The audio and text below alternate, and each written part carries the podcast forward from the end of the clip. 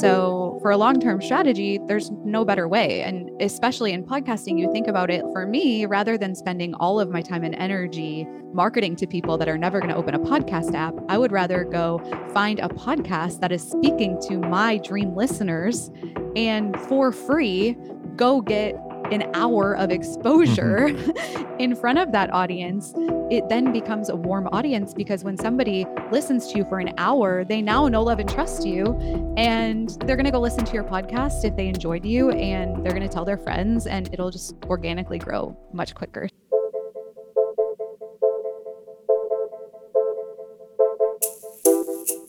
Hello, you're listening to Podcast Growth Hacks where I talk to podcasters of all experience levels to unpack the most powerful growth tactics they used to grow their podcast.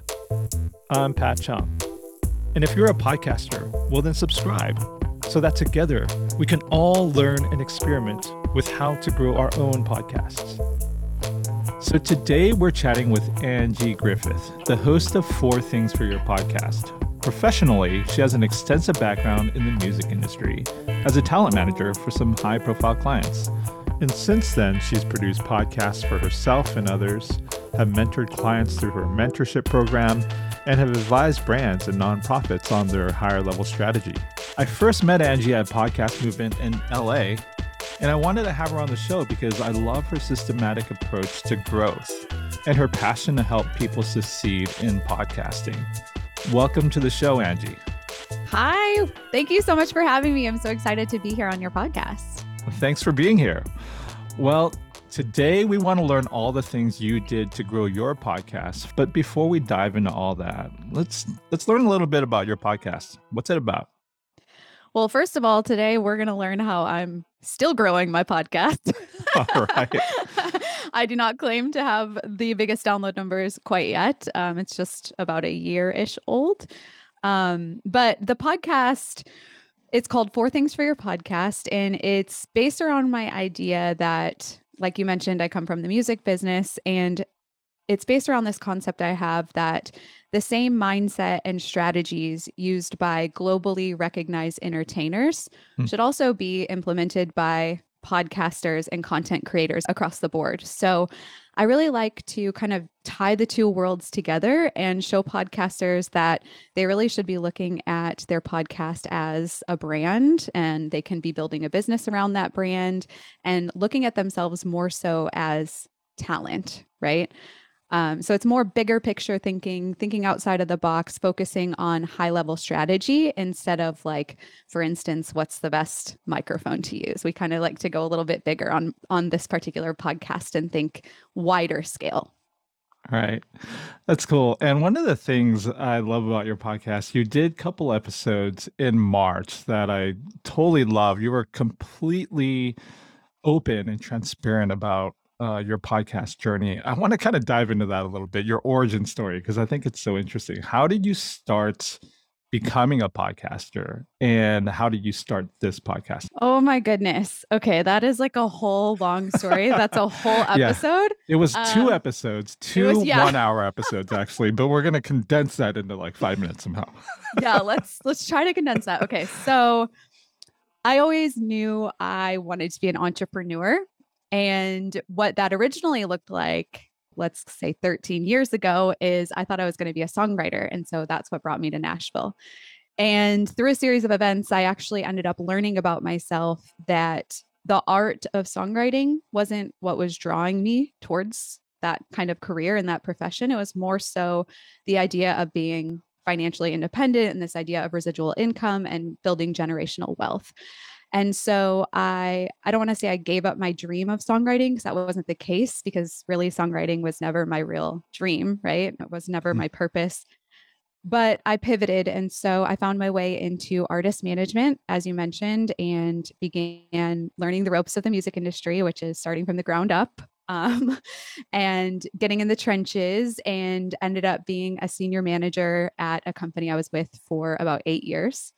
Mm. And around the seven, eight year mark, I decided I wanted to venture off and start my own company. And I knew that I didn't want to start my own company in management because at the end of the day, as an artist manager, you're working 24 7 to build somebody else's empire, right? Like it's never going to be my own thing.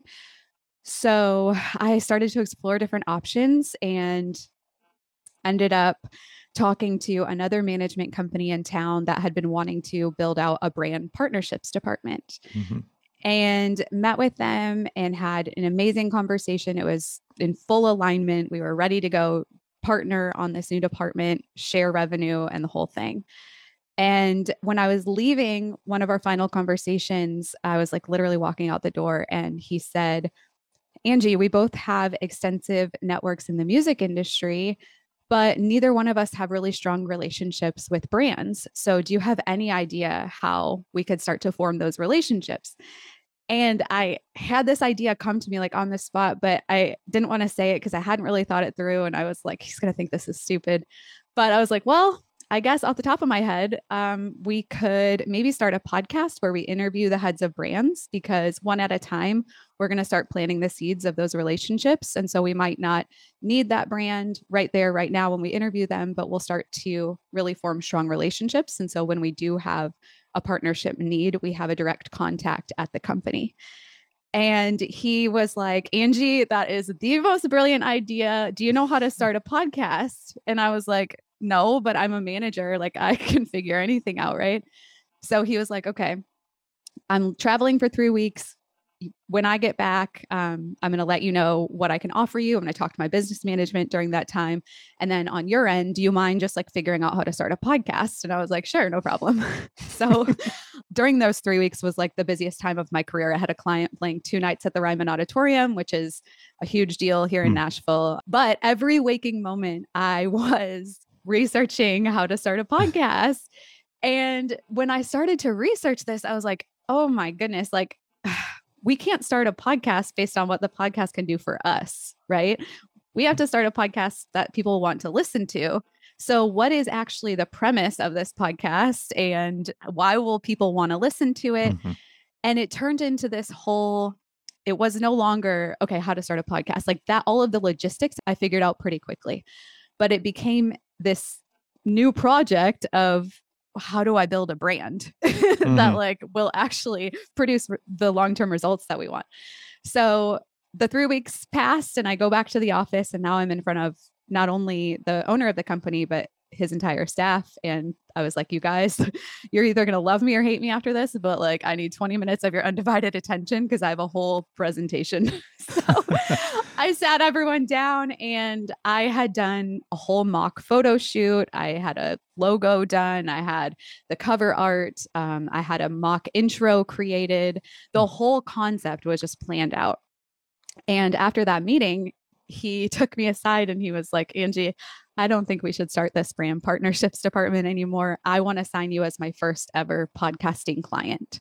and he was offering nice. me my current salary, whatever wow. I was currently making, plus bonuses. And I was just like, whoa, what? This does not happen in the music industry. So we both thought about it separately. And because the music industry and entertainment in general is so political and the relationships are so delicate. Everything happens based on relationships in the music business, and you never want to burn a bridge. And so we both decided it would be the best idea for everyone if I first offered the opportunity to my current company, my current bosses. Mm. Me knowing full well they were going to be like, Angie, LOL, like let us know how it goes. We love you and support you, right? but I was like, it's the right thing to do. So I fly to LA, and this is, I want to say this was 2019. I fly to LA and I sit down with all of my bosses in this fancy conference room and I pitch them the idea. And in that meeting, they said, Angie, we'll offer you your current salary plus bonuses plus you get to keep your assistant. I was like, wow. I was like, what? What is happening? Are you guys all high? Like, what is going on in the world right now? And so I went back to the original guy and we both decided what's meant to be will be. And we are still very close, he and I, mm. but we just decided I was going to stay with my current company. And so I filled in my assistant. And at the time, I was always managing two clients day to day at the same time. So I had one legacy client, which was a big, massive client that I had been with for the past eight years. And then I always had a rotating client. And then in my spare time with that, I was supposed to be starting to work on the podcast. And luck would have it, around that time is when the pandemic hit. yeah. And of course, it didn't make any sense for us to start this risky new project, particularly us in the music business. We made all of our revenue through touring. So we were pulling down arenas, stadium tours. I mean, we were having to let people go. Everyone mm-hmm. had salary reductions. And my lane was building out a podcast department. And so during that year, I built out our very first ever podcast division at the company. And we signed some cool network projects. We developed a show with one of our music artists who had been wanting wow. to start a podcast. And just, I made so many relationships in that year and learned so much about podcasting on a high level very, very quickly. And I'm so grateful for that time. And then at the same time, on the side, because I had never hosted a podcast before. And here I am mm. advising our high level clients about how to podcast and how to get a deal and all these things. So I was sitting around with two of my girlfriends one night and we were talking about our dating lives. And I was just like, hey, do you guys mind? Can we just record this really quick? because I need to like figure out how to podcast. And they were like, sure. So we ended up doing just on the side, just for fun and for practice, and for me anyway, um, a whole season of a podcast about our lives and dating and never shared it with anyone. I mean, I never shared it with anyone because I was trying to walk the line of not having it conflict with my career. Sure. And uh, so then eventually, fast forward, it was February of 21, I believe, and we were starting to put back up our tours and we were starting to get back into the touring business. Um, and it was the perfect time for me to go back to my bosses and say, okay, I, technically I quit like two years ago, but this has been such an amazing time where we were helping each other out and I'm so grateful for this but it is really time for me to go do my own thing now and the podcast that we originally were going to do together just didn't make sense anymore anyway and so that's when I started to form my own company and start to build my own brand and Four Things for Your Podcast was a product of this new brand that I was building. So it sounds like you cut your teeth on these uh, pretty highly produced type podcasts, and then you decided to go off on your own. Tell us about the brand that you're building. Yeah, well, I'm really just building a personal brand as a creator, right? So it's constantly evolving and changing by the day. Originally, when I started Four Things for Your Podcast, I had it in my mind that I was going to go into podcast coaching. And I built out a whole program for podcasters, teaching podcasters start to finish how to launch a podcast, which took a lot of my time and energy to build out that program. I'm very proud of it. I love it. But what I realized through launching that program over and over and through working with clients in that program is do I stand behind the program? 100%. Is it open for enrollment? 100%. But at my core, I'm not naturally a coach. Like I'm not a mm. coddler. Mm. I provide information and for me it's what you do with the information you're given, right? Like I nobody holds my hand and I don't really hold anyone else's hand. And so coaching, quote unquote coaching is not my calling per se. Okay. Like I really just like sharing information. So when I started Four Things for Your podcast, I was feeling so overwhelmed building a new business, figuring out how to pay my bills with a new business, which is obviously very challenging, and figuring out how to launch this program. I had invested a lot of money into a high level coach to help me figure out how to launch a high ticket program. And so the last thing I had time for was a podcast. Although I really wanted to have a podcast, I, it just wasn't the right time in my mind to start the podcast that I really wanted to start. But if I was going into podcast coaching, I knew I needed something in the podcast apps so that people can discover me if they're searching Apple mm-hmm. Podcasts, mm-hmm. how to start a podcast. So to me, it didn't really matter the the length of the episodes or anything like that. It was more just like SEO.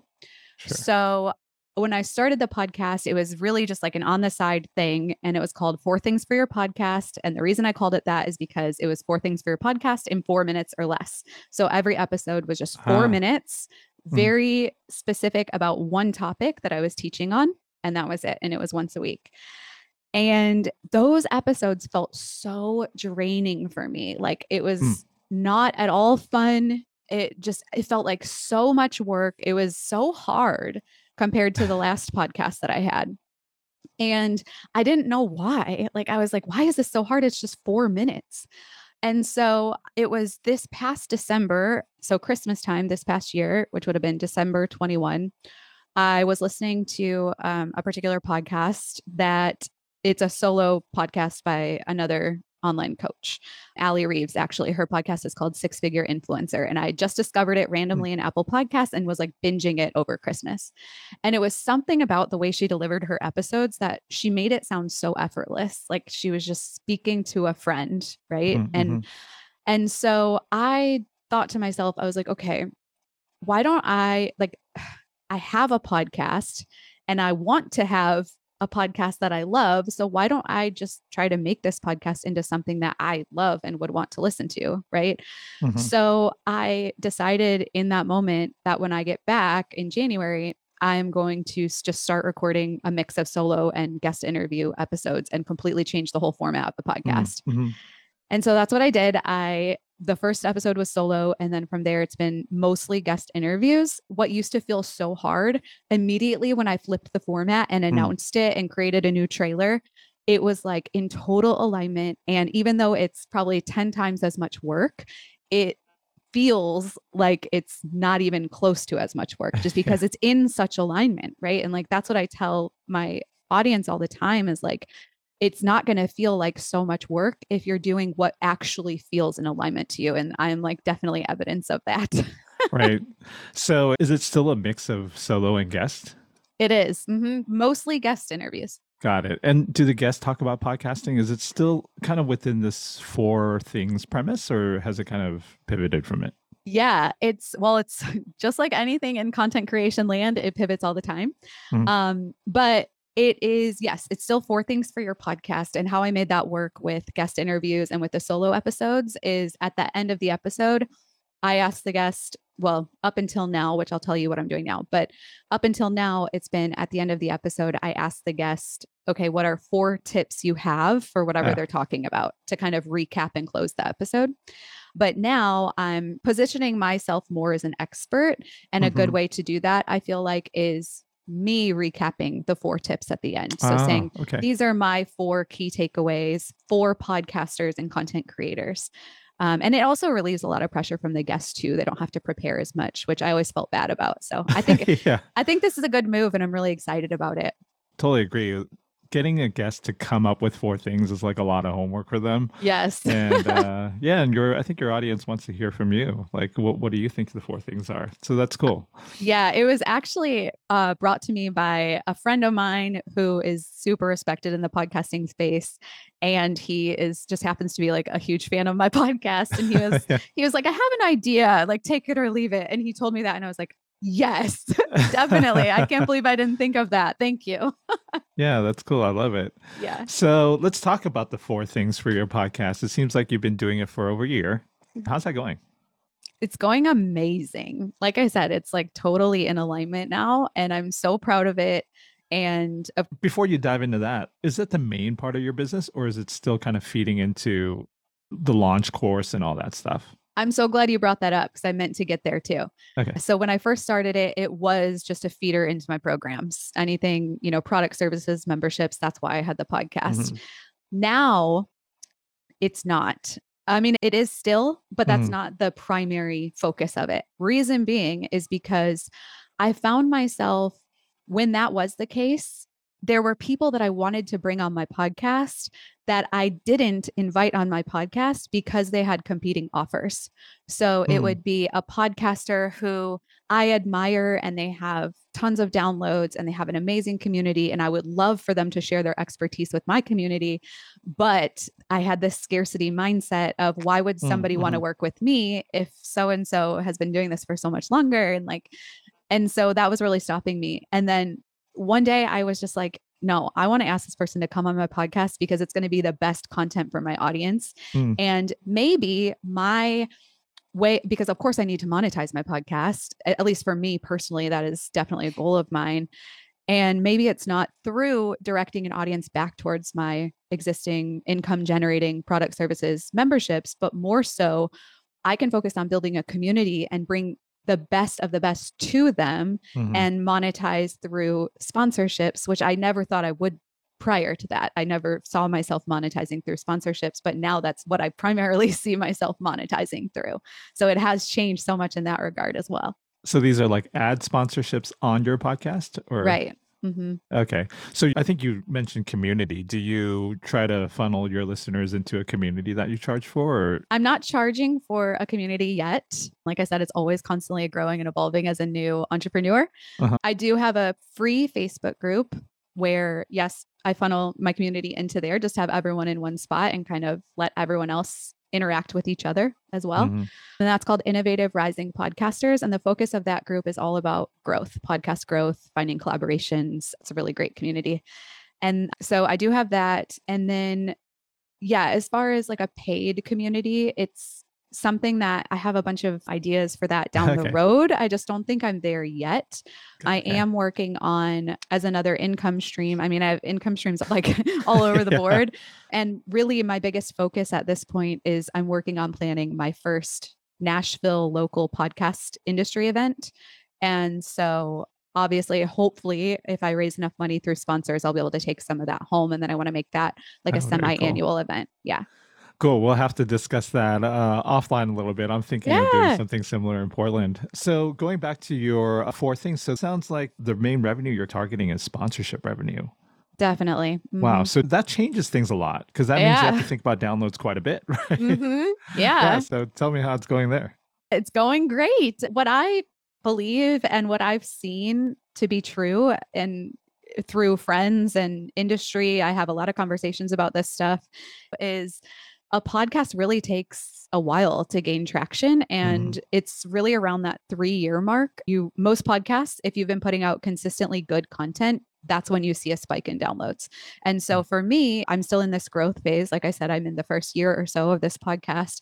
And so it's really easy for me not to get discouraged when I see my download numbers because I know how it works. Right. And like I've talked to so many people who, and of course, you know, there are exceptions to every rule, but I've talked to so many people that have said, yeah, it was around that three year mark where it went from like zero to 100 like overnight, like Yeah. just like Mm. skyrocketed. It wasn't a steady growth, but more so just like exponentially quickly, like right around that Right. three year mark.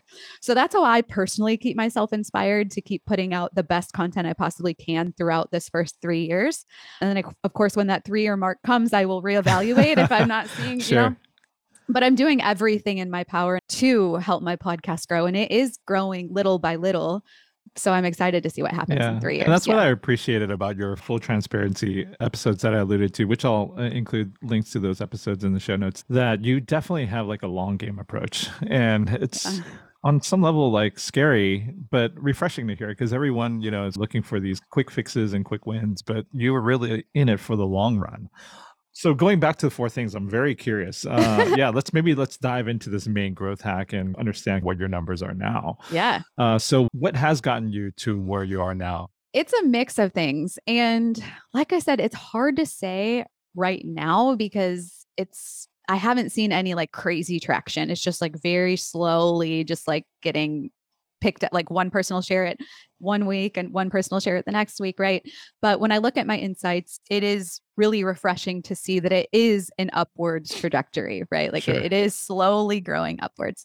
So when I first started it, I, I don't even really want to talk much about th- the first 20 or so episodes or whatever it was when it was completely out of alignment. Because in my mind, yes, it counts because I was learning and figuring out how to be a podcaster. So, of course, your early episodes count into that, you know, quote unquote three year thing. So I do count that. But as far as stats, like, I don't know. I, th- I think around that time I was probably getting like 20 downloads an episode or something, but I wasn't sharing it, right? Like I wasn't even trying. And then in January, I flipped the format and announced it publicly and had my first guest on and all of that. I would say at that time it was getting, I don't know, 30 ish, 30, 40 downloads an episode, still Uh-huh. nothing crazy. And then now I'm, let's see, a year later, averaging around 100 downloads an episode. That's great. Yeah. No, it's really not great in the grand scheme of things but Sure. it's getting there right Sure. and like it's just slowly growing and i know i'm doing the right things that are going to pay off again just like you said i have a long game mentality so i'm not doing yes i could pay for downloads i could pay for you know listens, right? But what I'm Mhm. really trying to cultivate is a meaningful audience that I form deep connections with the people that are tuning in rather than trying to reach mm-hmm. every single person because to me those those long-term relationships those are going to be my biggest megaphones, right? Like when Right. they find an episode that really resonates with them, they're going to shout it from the rooftops, just like I do with my favorite podcasts. So, as far as paid marketing, I don't do a ton of paid marketing. I've like dabbled here and there, but really I'm focused on organically growing and like growing in the right way. I know you wanted to talk about collaborations as part of your growth strategy. Yeah. Can you talk a little bit about that? Yeah. Well, really quick before we move on to collaborations, just about like this download number thing. It has been super humbling for me too, because Mm. as coming from the entertainment world, working with high level entertainers, I know the strategies. Like I know them, I Mhm. know what works, I know how it works, right? Like, and it's just the implementation and waiting it out and playing the long game. But in any project I do, I'm a type A Enneagram one. Like I always think I'm going to be the exception to the rule and like I'm going to be just better, you know, it'll be faster for me and just watch. Mhm. And it's Mhm. been super humbling because I'm watching myself be a normal person. Like I I'm not a huge influencer. I don't Mhm. have a huge following. I'm not a huge like artist entertainer. And so I'm actually really grateful that my podcast hasn't been an exception to the rule because now when I'm speaking to my community 3 years from now and I have grown organically and I did stick it out when I wasn't seeing big download numbers and I I didn't get discouraged, I'm going to be able to share my personal experience to encourage others and I'm like really grateful for that. So I just wanted to kind of touch on that before we move on. No, that's great. Um, and the reason why I said uh, 100 is great because I think I might have even heard it on your episode once where I think you said like 50% of podcasters only get 30 downloads. That's sort of the norm, right? I think, and, and even in this podcast, I ask about numbers a lot just to kind of normalize the small number mm-hmm. syndrome that we're all kind of averse to talking about. Because I think a lot of people don't know that 100 is, you know, if you're comparing it to the greater podcast audience, it's above average. It is. Um, and and I'm glad you pointed that out. It definitely is above average and 30 I think is like the average. But I want to be in the tier that is monetizing and I want to m- build a business out of my podcast. And so I have to think bigger, which is why when I see a 100, I'm really proud of that, of course, but it's just the first step for me. yeah, I agree. Yeah, even though I'm trying to normalize it, I'm not trying to aspire to it. yeah, yeah, exactly. I know that's why I love that you're aspiring to greater things, and you know it's going to take time, and you're willing to put in the work. So, speaking of, you kind of just touched on it. That sponsorship, which is your main goal right now, versus like doing something that requires smaller audiences. You need big audiences for sponsorship. So, how do you think about that? What are your goals, and how are you thinking about getting there? So right now, for me personally, I'm going to feel much more confident reaching out about sponsorships when I have a little bit more downloads. I still feel like personally for me, the numbers are just a little bit low for me to feel super confident pitching for sponsorships. Mhm. But when I reach, let's say, an average of 500 downloads per episode, I will feel confident. Nothing huge, not, not like a high price sponsorship or anything like that Right. but I will feel confident having those initial like monetary conversations with brands. And I think I'll start with smaller brands probably that Mhm. are really niche that my audience will really love and maybe a brand that is still growing who really could use the exposure even if it is smaller and maybe they can't Mhm. afford to advertise on these bigger podcasts. So Mm. it's really you can get really creative and I'm really grateful for my background in doing these kinds of yeah. Deals with clients to know these things. And it's really just about how you pitch and finding brands that are in alignment, who have the same values and who align with the people that you're speaking to. Um, and really, it's like anything is possible, is what I've learned in in my Yeah. experience. It's just finding the right partners that Right. click. Sure. No, I, I totally agree with that. I love that attitude too. And so when you do get to that 500 number, like what kind of CPMs are you thinking about? It's probably not going to be based on CPM. So Okay, for sure. everyone listening, if you're not familiar with CPM, it's cost per mil, which means you get a certain dollar amount per 1000 downloads. So it's really based on stats. So it's usually between like 20 and 30 dollars per 1000 downloads and then that's how you calculate how much a brand will pay you for the placement. Long story short. Yep. But what I think what I'll more lean into is the title sponsorship concept where I would commit, let's say, my personal annual cycle for my podcast is 40 full length episodes, which leaves 12 weeks for rest and recharge or shorter mini episodes. So, what I would probably do is commit to a 40 episode annual cycle or maybe even mm-hmm. half a year which would be 20 episodes and put a price tag on that so the brand would not only have a plug in the episode but they might get a title mention so i'd be like hey thank you so much for tuning into this episode of four things for your podcast which as always is brought to you by honey uh, right okay and then we would put the logo on the cover art. I would link the logo and the website in the show description. We'd have an affiliate link. We'd have a discount for the listeners and Instagram posts, all these kinds of things that like are my brand, but not necessarily just one ad in the podcast, if that makes sense. More like a 360 kind of partnership. Yeah, that makes sense. And I want to dive into that a little bit too. And I'm so glad you're doing this because I feel like going to these conferences, the industry isn't even paying attention to this thing that you're talking about right I now. know. Right? You don't hear it on stage at all. All you hear is, you know, these big companies talking about CPM because they have to make this work on such scale that they have to standardize these numbers. And you know, it's scary for let's say the independent podcasters that's getting anywhere from like 500 downloads to even you know, I'd even say 5,000 downloads per episode. The numbers they're talking about, you can't make a living off that. No. Uh, and you can't really start working with advertisers on a serious level until you're at like the 10,000 or even really 20,000 downloads per episode mark, which is like, right. Not not many independent podcasters are there, right?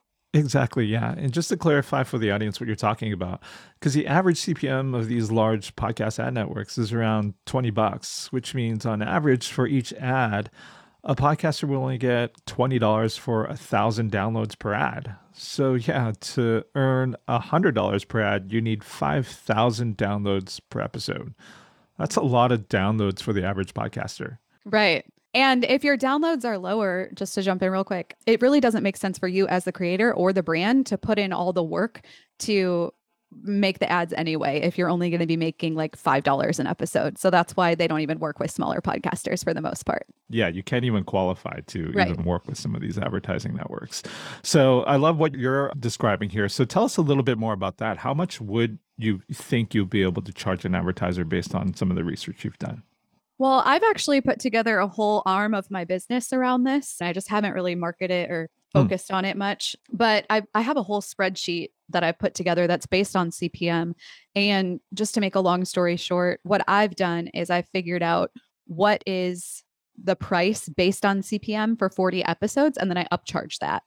So it just depends how many downloads the podcast gets. And then I just bump it up a little bit because we're doing a whole title sponsorship. They're partnering with the podcast and you're getting social right. posts and you're getting all this stuff on top of it. I see. So just to break that down a little bit, let's say you get the 500 downloads per episode for the Four Things podcast and you're selling a title sponsor. How would you package that up? Like, do you talk to them about CPMs at all? Or is like, this is going to be a flat fee of, I don't know. Uh, actually, I'm not even sure what kind of numbers you're thinking of at 500. Is it in yeah. the thousands? So on the spreadsheet I created, I didn't even I started at a thousand, so I don't know for 500. And okay. I would, that's something I would have just done on my own for myself. But at a thousand, so if you're getting a thousand downloads per episode, I'm confident that I could sell a 40 episode cycle title sponsorship for $1,800. And now, if this is, let's say it's a big influencer who just started their podcast, and for some reason the podcast isn't picking up a lot of traction, but they have a lot of TikTok followers and they're willing to talk about the brand on their TikTok. I always get creative and I factor that in too. And so if mm. that's the case, I can bump that up a lot just based on CPM alone. I'm confident at 1800 for 40 episodes. Wow. so like, they would, they would get that title spot and an ad read for $1,800. Right. I see. Okay. That's great. Yeah. And would you have several of those? Cause even $1,800 kind of maybe barely pays your bills. How oh, and that's yeah, that? I, I wouldn't even recommend again, it's like so much work for eighteen hundred dollars. I probably wouldn't recommend that. It's just where my spreadsheet starts. Sure, sure, sure. So you use your spreadsheet as kind of your growth goal. It's just the the baseline guide. Like yeah. The reason I put my spreadsheet together is because I would never want to go to a brand and suggest a rate that I can't back And so it all starts with the CPM data. That's where it has to start. And then Right. from there, I upcharge based on whatever else the podcaster has to offer. And just to be clear, in case anyone is interested in this, what I've realized is for me personally, because this isn't the main arm of my business, I have to be really selective with the podcasters I work with to put together these deals. But if there's a brand listening who is ready to dip into podcast sponsorship and this sounds interesting to you, that is where I can really lean in and help you put together a package and find you the best bang for your buck. So Mm, mhm. I prefer to work on behalf of the brand in this situation, just in case anyone's listening, because it just makes my life a whole lot easier. Oh, interesting. Yeah, so actually, but- let's talk about that just for one minute. So you Yeah. actually represent brands too in matching them with podcasters. Yeah. Again, Oh, okay. I didn't know that. well, Cool. again, it's literally an arm of the business that I never even talk about. And yes, it exists if anyone's interested, but it's like one of many things that I do. yeah, that's interesting. And what's your revenue model for that? Do you take a I don't know percentage cut on the spend? Every situation's different for that one. So it's not a one size fits all package. It just depends what's the brand, what's the budget, Hmm. or if I'm working on behalf of a podcaster. In that situation, it's probably going to be more of a retainer, especially to put everything together for them and pitch to brands. But I if a brand comes in with a budget and they're like, hey, just find us the best bang for your buck, I'm usually happy just to do that on a commission basis. I see. And then you just help them negotiate with. I take it you even go out and find a podcaster for that brand, Yes. even if you don't have an existing relationship. Definitely. Yeah. So I find the best podcast or collection of podcasts. And then really my role from there is just making sure that everyone knows what's expected of them and helping to facilitate the contract between the brand and the podcaster and just making sure the podcaster understands that they have to honor their commitments and that the brand understands how podcasting works and everyone's flexible. I'm kind of like this middleman to just manage that relationship. That's so cool. That's why I love talking to podcasters that are in the industry because there's all these tangents that I love getting into. But now going back to the Four Things podcast, it's always hard to stay on track talking to someone in the industry. Yeah, let's uh, talk about collaborations. Yeah. So I think the question you asked me before we were recorded was what's my favorite growth strategy? What would it be? And what I said is collaborations. hmm And really the answer is twofold. So you know me, I think long term, but let's talk short term first. So in the short term, what I've personally seen is that titling of episodes is so important. Like hmm. when somebody looks at your podcast feed, they need to be able to scan your titles and figure out is this for them? What will they get out of this episode? Who's the guest? It has to be very clear, right? So, like, titling I've found has been really helpful for me and my clients and my other friends in podcasting. And as a listener, I really appreciate clear titles because our time is limited and I'm not going to give you 40, 60, 90 minutes of my time. I'm not going to take that chance if I don't even know really what the episode is about. Mm. And also, that said, I've realized being really specific, especially people really love learning about how to make money and they love like five steps for, you know, three steps to whatever, how to do this one thing, the one thing you need to, whatever. Mhm. A really strong title with that. It's like ad copy almost. You have to think Right. about your title as ad copy. And I've noticed that when I obviously not every episode is going to warrant a title like that, which is totally fine. It's you have to be authentic to the show as well. But when I do title my episodes like how to make money doing this or how this person got this Mhm. amount of downloads, I notice that those episodes have more downloads. And I think it's because people are really interested in those types of things. So that would be like my short term, like just making sure that your setup, the foundation is there to grow. Is it all starts with your positioning, right? Like your Yeah. cover art, your show title, your episode titles, your show notes need to be clean. Like all of that has to be in place before you can Yeah. really grow, I think. I love that tip too because it's so consistent with the premise of your podcast, how you're learning from other genres of entertainment. Because that's a playbook taken right out of famous YouTubers, right? Mhm. I just recently listened to a podcast where they're kind of examining what makes Mr. Beast so huge. A part of it is the title photo. YouTubers put an extreme amount of work making that title image perfect with the hook words and all that stuff. That's why I like this advice. It's um, bringing that to the podcast world because I think for podcasters, it's almost like an afterthought. You don't hear people talking about it as much as you hear people in the YouTube space talk about it. Yeah. And there's a fine line too. Like I I also don't believe in getting so nitpicky and being such a perfectionist because that slows us down as content creators. Yeah. But just being thoughtful and intentional with those sorts of things goes a long way from what I've seen. You know, something I don't do yet, I notice other podcast teachers kind of recommend having a different image for each episode. What do you think about that? That seems like a lot of work. Oh my gosh. Okay. My answer is don't do. But if someone really wants to know my thoughts, I actually just recorded an episode with Jordan who hosts the Buzzsprout Q&A podcast. Hmm. And the whole episode is about the pros and cons of episode specific artwork. And if anyone is interested, I mean, we went through all the pros we could think of and there weren't many. okay. okay. I just think it's an unnecessary Yeah. extra step in my opinion. By the way, I'm with you too, because whenever I see something I don't recognize on a podcast player, like a totally different cover image, it confuses me. Yeah. So, I don't know what all these other people are talking about, but I'm definitely going to go check out that episode.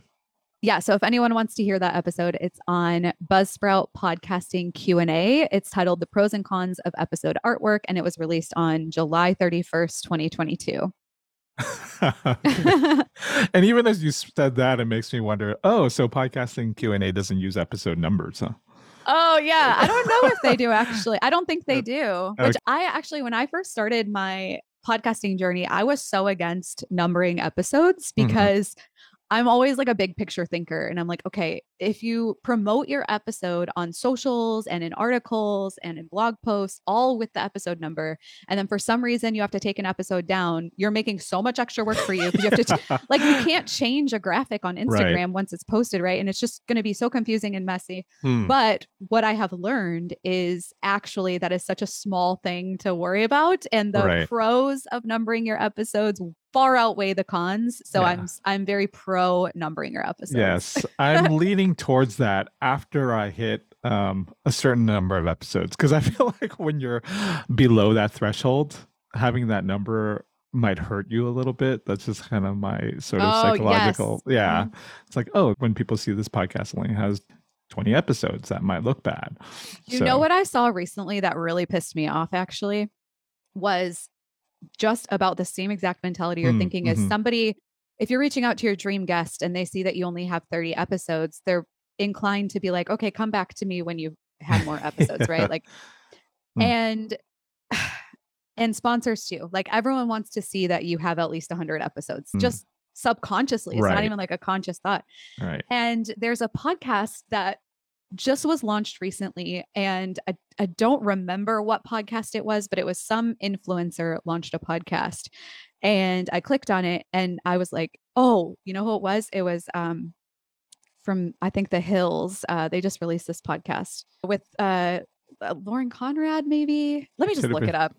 It's funny if it's Lauren Conrad because you know we used to manage her. Oh, seriously? Oh, the podcast. Uh, I never watched Laguna Beach, but the hosts are Kristin Cavallari and Stefan or Stephen Colletti. I don't know. But the podcast is called Back to the Beach. And I noticed that I think it like landed number one on Apple Podcast or something. And I, I clicked on it. I saw it in Podnews. I don't know. For some reason, I clicked on this podcast and I was like, how did they just launch and they have over 100 episodes already? Yeah. because the numbers were numbered in the hundreds. And I'm like, Hmm. maybe they're just relaunching, right? But no, what I think they did is they started their numbering at 101, 101, 102. And I was like, number one, how Wow. brilliant, how brilliant of their team, but also how annoying. That really How pisses me shady, off, yeah. right? Like, I was like, uh, smart but shady. Like, I don't know how I feel about that. And I'm leaning, Yeah. I'm leaning towards I hate it. I mean, in the world of hacks, that's a good hack. yeah, they have 11 episodes, yet they start at 101. They started So- at 101. That is an interesting technique. Yeah. I might be on the fence on this one. I mean, I just, so, titles and stuff is your good short term tactic. And now Yes. you're going to talk about a long term tactic, it sounds like. Yeah, and that's where collaborations come in. And I don't think it's anything unique to podcasting, honestly. If you think about any content creator, how you grow is through collaborating with other creators and getting in front of other audiences, as far Mhm. as if you're talking about organic growth. And so, for a long term strategy, there's no better way. And especially in podcasting, you think about it like a lot of people are still new to podcasting as far as listeners go. A lot of people have never downloaded a podcast listening app, even. They're Mm. just not into podcasts. And so if you're marketing on something like Instagram or LinkedIn or any other social media platform, you're you kind of have this barrier that you have to cross of trying to find the people that actually listen to podcasts on that platform. And so for me, rather than spending all of my time and energy marketing to people that are never going to open a podcast app, I would rather go find a podcast that is speaking to my dream listeners and for free go get an hour of mm-hmm. exposure in front of that audience. And not only is it exposure, but it then becomes a warm audience because when somebody listens to you for an hour, they now know, love, and trust you. And they're going to go listen to your podcast if they enjoyed you and they're going to tell their friends and it'll just organically grow much quicker. So I am a huge proponent of collaborations and especially coming from the music business. Like I think Mm. about when an artist goes on their first tour, they're not headlining stadiums, right? Yeah. They're supporting at clubs. They're having their little club show headliner run, possibly. Then they're supporting at an amphitheater, an arena, and then they're supporting at a stadium. And then maybe one day they're going to headline that stadium. But it's about getting in front of those borrowed audiences eh, eh, before you can actually grow a huge audience of your own. Right. Uh, no, that's a great analogy. And a collaboration can mean so many things, but you're really specifically talking about podcast guesting on other Yeah. podcasts then. Yeah, that's my that's I'm so grateful to be here. This is like exactly what I love to do. yeah. How many do you try to do of these a year, let's say? It's actually a huge priority for me right now. And as far as like how many I try to do, it's as many as possible that are in alignment. So like of course I can't say yes to every single one, Mhm. but any podcast that is a good fit, 100% I'm going to make time for it because I really do believe in the power and I think that's the fastest way to grow my own podcast and I love forming relationships with other podcasters as well, so it's like a win-win for me. Um, but I'm not actively pitching myself on podcasts Mhm. um, which I should be. I just uh, there's so much else going on that like it is a big priority when people come and ask me, I make time for it, but it's it also feels weird pitching myself to be on a podcast because then I feel like I really need to come in with like a presentation. Like Mhm. I have to like prove myself about why I should go on their podcast, but right. as far as how I best am a guest on podcasts, it's going with the flow of whatever the host wants to talk about. right. So I really like it when hosts come to me and they're just like, "Hey, I like you. Can you come on my podcast?" And I'll Yeah, be "Sure." no, I love it. That's it's one of my favorite playbooks. And just like you, I'm like not good at intentionally doing it. Uh, Right. Kind of a little bit more reactive, but it works so well that I'm like, why aren't I spending more time? For me, it's just because when I'm producing my own, it's so time consuming already. That extra work of, like you said, pitching yourself. Ooh, it's a lot of work. As far as like guesting on other podcasts, it's so fun for me to like Yeah. guest on your podcast because I'm like, oh, now I just did it and I get to reap the benefits, but I don't have to touch it ever again. Besides like Exactly. resharing it to my story or something. I don't know. But I like Exactly. I love that part of it. yeah, it's so much easier. It's probably like one tenth the work. Yeah. sort of 10 times the benefit. I don't know Yeah. why people don't do it more. If you had a goal in, let's say, 2023, how many podcasts would you want to do like every month? I would do one a week. One a week. Yeah. I think that's a good goal. 52. Yeah, I would. I mean, I just had a woman named Julie Solomon on my podcast. Are you familiar with Julie? No, I don't. Julie is an OG in the podcasting space. Mm. She is like one of the very first podcasts I ever binged when I first started listening to Mm. podcasts like back in I think it was like 2017, 2018. Um and her podcast is called the Influencer Podcast and she kind of similar to me. She she was in the music industry, she was a publicist and then she transitioned that into teaching influencers how to pitch themselves for brand deals. So actually a lot that I've learned about brand deals has come from Julie. But Julie just recently released her first book and she went all out being a former book publicist. and she told me it wasn't all podcasts because there were some like Instagram lives mixed in, but for her book launch campaign, it was around like 76 appearances Wow. Wow. just during That's that campaign. impressive. I was like, I don't even know, like, I can't even believe you chose to be on my podcast, but thank you. I think for something like that, when that's such a big part of your playbook, you do need like a VA or some kind of assistant to help you with that. Oh, for sure. And she did. She hired a publicity team. oh, she- yeah. but and uh, yeah, I asked her all about it in our episode together. If anyone's interested, go check that out. It's a really, really good episode. One of my favorites. Yeah. Do, do you know the number? Episode 57 How to Activate Your Purpose with Julie Solomon. And I will put that episode in the show notes. So, Yay. one final question before we move into our final quick fire questions is you mentioned you do 40 episodes. And I've always wondered because I'm getting to the point where, wow, it would be nice to take a break here and there. Yeah. Does that hurt your numbers at all? Or do you just try not to worry about that? I don't care if it does because to me, as a content creator, you have to build in breaks to rest and recharge, whether it's a podcast or a YouTube channel or Instagram or TikTok. If you go, go, go 24 hours a day, seven days a week, 52 weeks a year, you're going to burn out. And Mm. we all do this because we we chose something that we love and we're passionate about and we want to share it with the world and in order to put out your best content you have to rest and recharge. You have to take care of yourself. I prioritize my morning workouts before anything else. Like self care is hugely important to me. And that's how I'm able to perform at my best. It's how I'm able to do a million things at once because I am intentional about time management and planning for stuff like that. Um, with my podcast, I chose 40 episodes a year because that leaves 12 weeks to rest and recharge. Hmm. And it just feels if when you see that in your calendar, especially as a new podcaster, and I map that out every year in advance when my breaks will be. And when I see that in the calendar, it gives me so much energy in the times I am recording and publishing because I know I have a break coming up. Like I've planned for it, I know it's coming up. Mhm. And it also holds me accountable for the days where I've committed to publish an episode just mentally.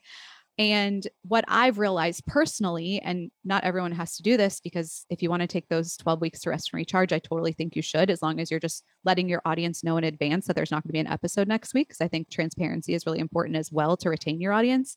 Um, but for me personally, what has ended up happening is I got into a flow so quickly with my podcast once it was in total alignment and it didn't feel like so much work anymore. And now every single Monday, because I publish my episodes on Monday, I like can't wait for the world to hear this episode. I'm so proud of it. I'm so excited for it. Cool. And if I have an episode in the queue ready to go and a break is approaching, sometimes I'm skipping my breaks. I'm like, no, I just really want to get this episode out.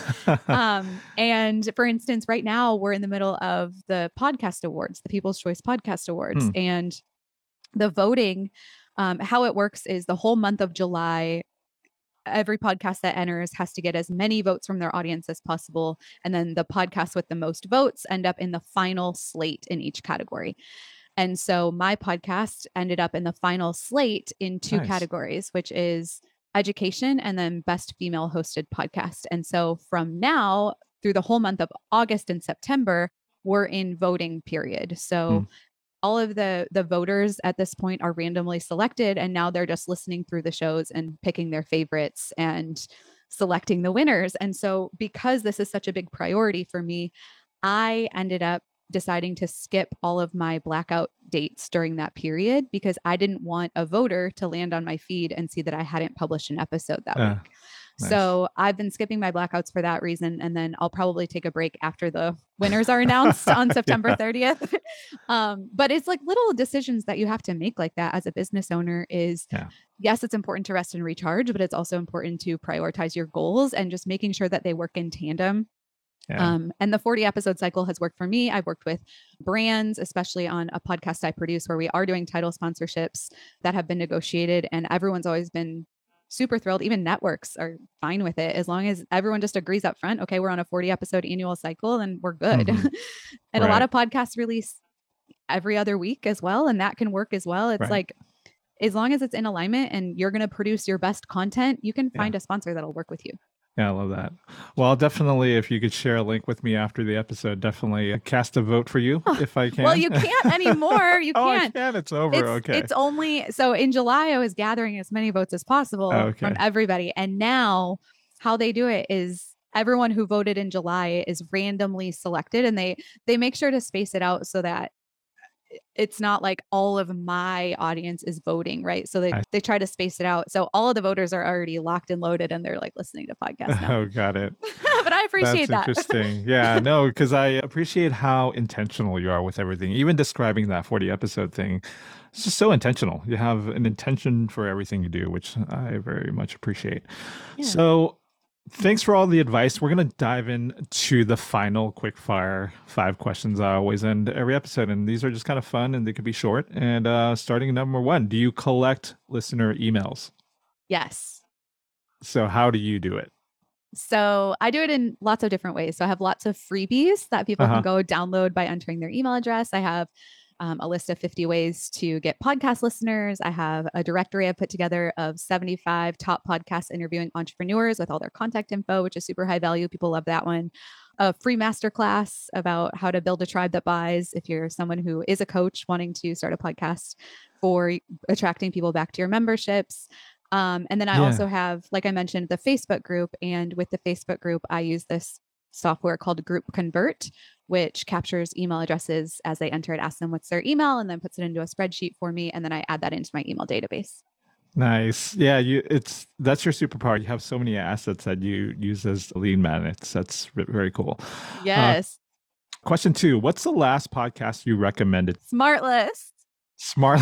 Oh my gosh, you have no idea. Okay, so just yesterday, I was at the gym and I was listening to Smartless. For everyone listening, Smartless is with Will Arnett, Jason Bateman, and Sean Hayes. It's Mhm. three actors. They have the best chemistry with each other. And then for every episode, they have a guest, which is usually an entertainer or a producer, someone in the film and TV world for the most part. And I just enjoy that show so much. They're so go with the flow, just like a casual conversation between friends, which is I love so much about it. And Mhm. I was listening to an episode with Kenan Thompson, who you'd recognize from SNL and like the Kenan and Kel show, like way back in the day. And when I was leaving the gym, the episode had ended and I got in my car and it auto played to the next episode. And I didn't recognize the name. And I don't listen to every single episode of Smartless. And I usually navigate towards the people that I recognize as the guests. Yeah. But I was like, okay, I don't recognize this name. Let me just Google it really quick. And it was a director named Shawn Levy. Have you ever heard of Shawn Hmm. Levy? Just by name, I can't think of any of his movies. Okay, so I when I quickly Googled, I was like, oh, he directed Stranger Things. Heck yeah. Oh, Like I can't okay. wait to hear what he has to say. right. So I was listening to, and actually, I'm glad you asked me this question because it go. I want to go back to that 40 episode thing real quick. But I was listening to that episode on the way home, and it was like eh, it was like speaking to me. It was like therapy for me as a content creator. Just listening Hmm. To Shawn Levy. I mean, he's just so warm and welcoming as a human being, anyway. But the stuff he was sharing was so profound and like it was so great that I immediately came home and I recorded a a mini podcast episode about it. So, what I do is if I can, I don't do it all the time. Again, if I need a rest and recharge break in my 40 episode annual cycle, I take it. But in a situation like this, where like I maybe want to put like a mini episode up instead of Mhm, taking a mhm. whole break, what I've been doing is on those off weeks, I put up a podcast episode recommendation. oh, And so I will link out to a podcast that I think my audience would enjoy and I like tell them why I would I think they would like it. So they still get a podcast episode, it just might not be from me. And so I was That's like, cool. you have to listen to this podcast episode with Shawn Levy. Here's why. I gave four reasons why, because it's four things for your podcast. oh yeah. And I am like, "Ugh, I can't wait to share that episode. It's like sitting in my to publish, like it's ready to go. I'm just like, I need a I need a break. I just have too many good That episodes. is cool. I like that. That's such a cool segment. I'm gonna have to check it out. Yeah, it's really cool. I love it. I dig it. Um, so question three: How much time do you spend producing each episode? Oh my god. I have cut it down a lot. Like okay. again, I'm like type A perfectionist and I mean, especially with my first podcast, there were days where I would spend like 20 hours on an episode. I mean, like Wow. ridiculous. But because I have to live and like pay my bills and stuff, I've had to prioritize. So like I don't do everything I want to be doing, right? I like do Mhm. the the bare minimum when it comes to my podcast sure. Until somebody pays me big bucks. Knock knock knock if anyone's listening. we can do more.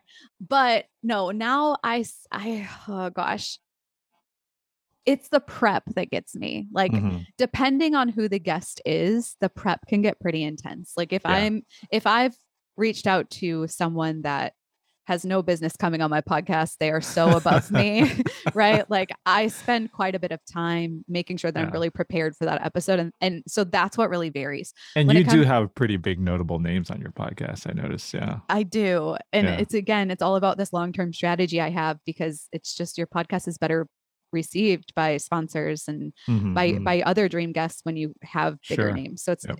and the the big names that I bring on my guests, I bring them on for a reason, not just because they have a big name. So I'm I'm definitely intentional about that too. right.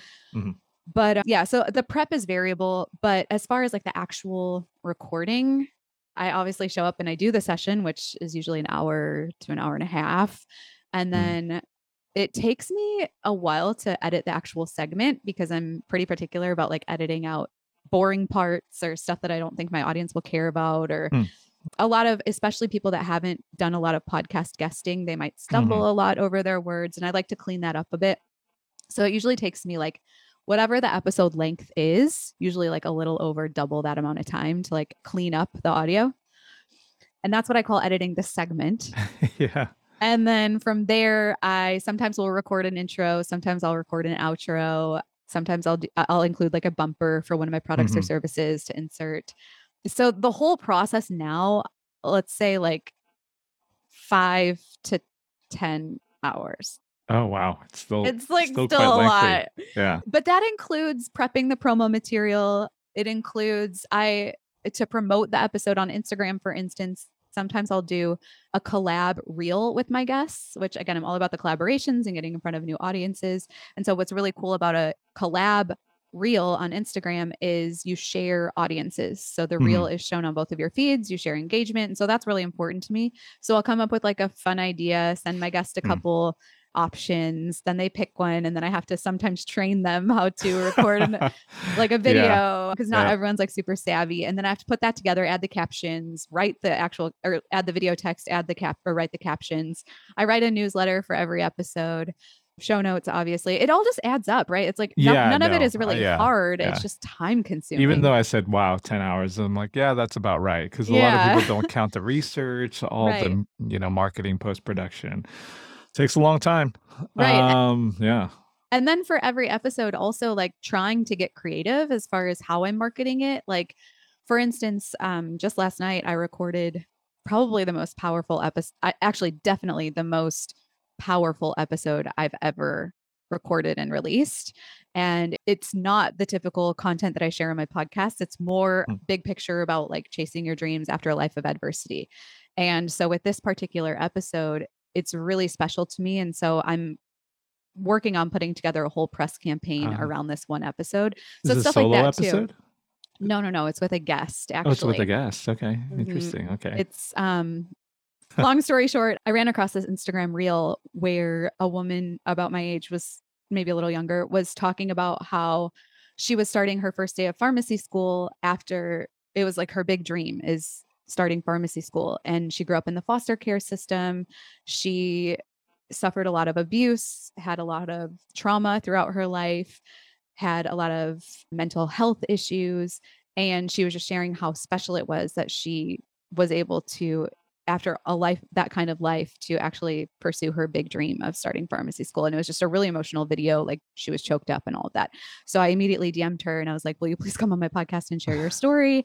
Because that's what my podcast is about. It's chasing big dreams. And like whether you're a content creator or a human being we all are aspiring for big goals if you're listening to Mhm. my podcast. And that episode she just opened up and got really real and vulnerable and raw and shared her whole story. Like it was the first time I've ever had to add like a trigger warning to my podcast Mm. episode and like a disclaimer, legal disclaimer talking about I'm not here to give mental health advice, do Mm. your own research, things like that. Like Wow. as a podcaster, that kind of stuff is really important to take into consideration as well. But uh, that all being said, that episode is so important to me that I have to allow myself creative time to think outside of the box like hey maybe this is worthy of a press campaign and what's going on right now what maybe it's mental health month like can i tie this into a press release Mm. and what what outlets can i pitch to and just getting creative is super important too so that's like above and beyond the 10 hours i would say yeah, that's brilliant, by the way. Yeah, because I think we all get in this routine where just churning out episode after episode. But yeah, when you have some very powerful episode, it might be worth doing some more marketing around it. yeah That's great. I like that. definitely Uh, question number four What's your favorite podcast tool? One. I know you have a ton. if we're talking about my all-time favorite podcast tool Mhm. it's gonna be okay it's a hard tie but i'm gonna go with zoom Oh, okay.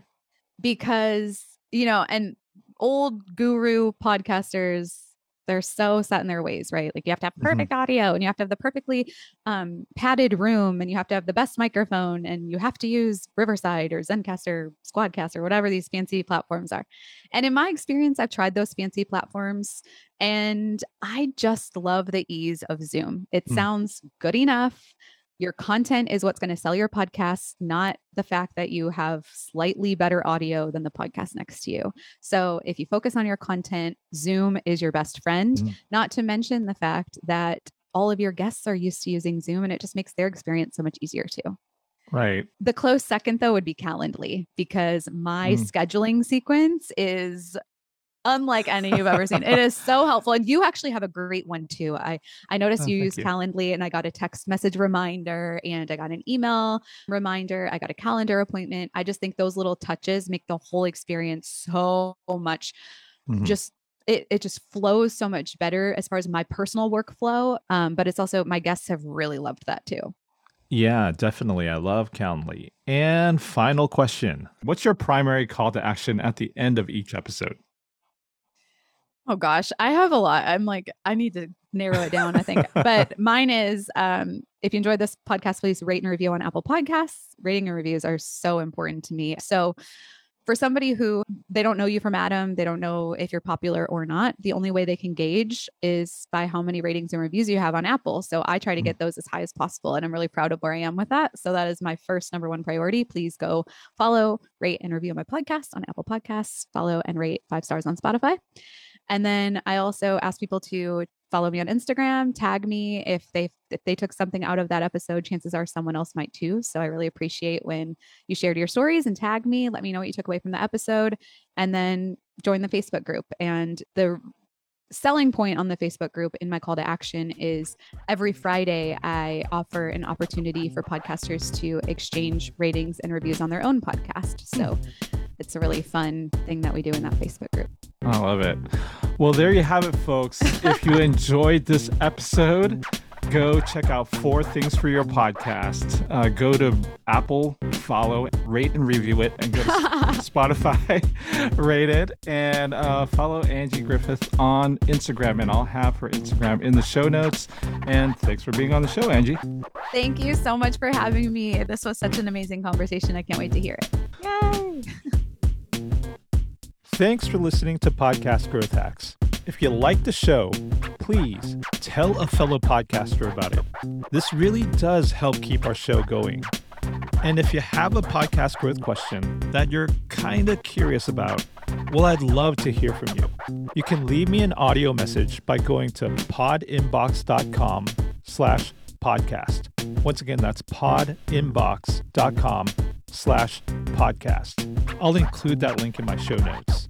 I personally respond to all questions I receive there.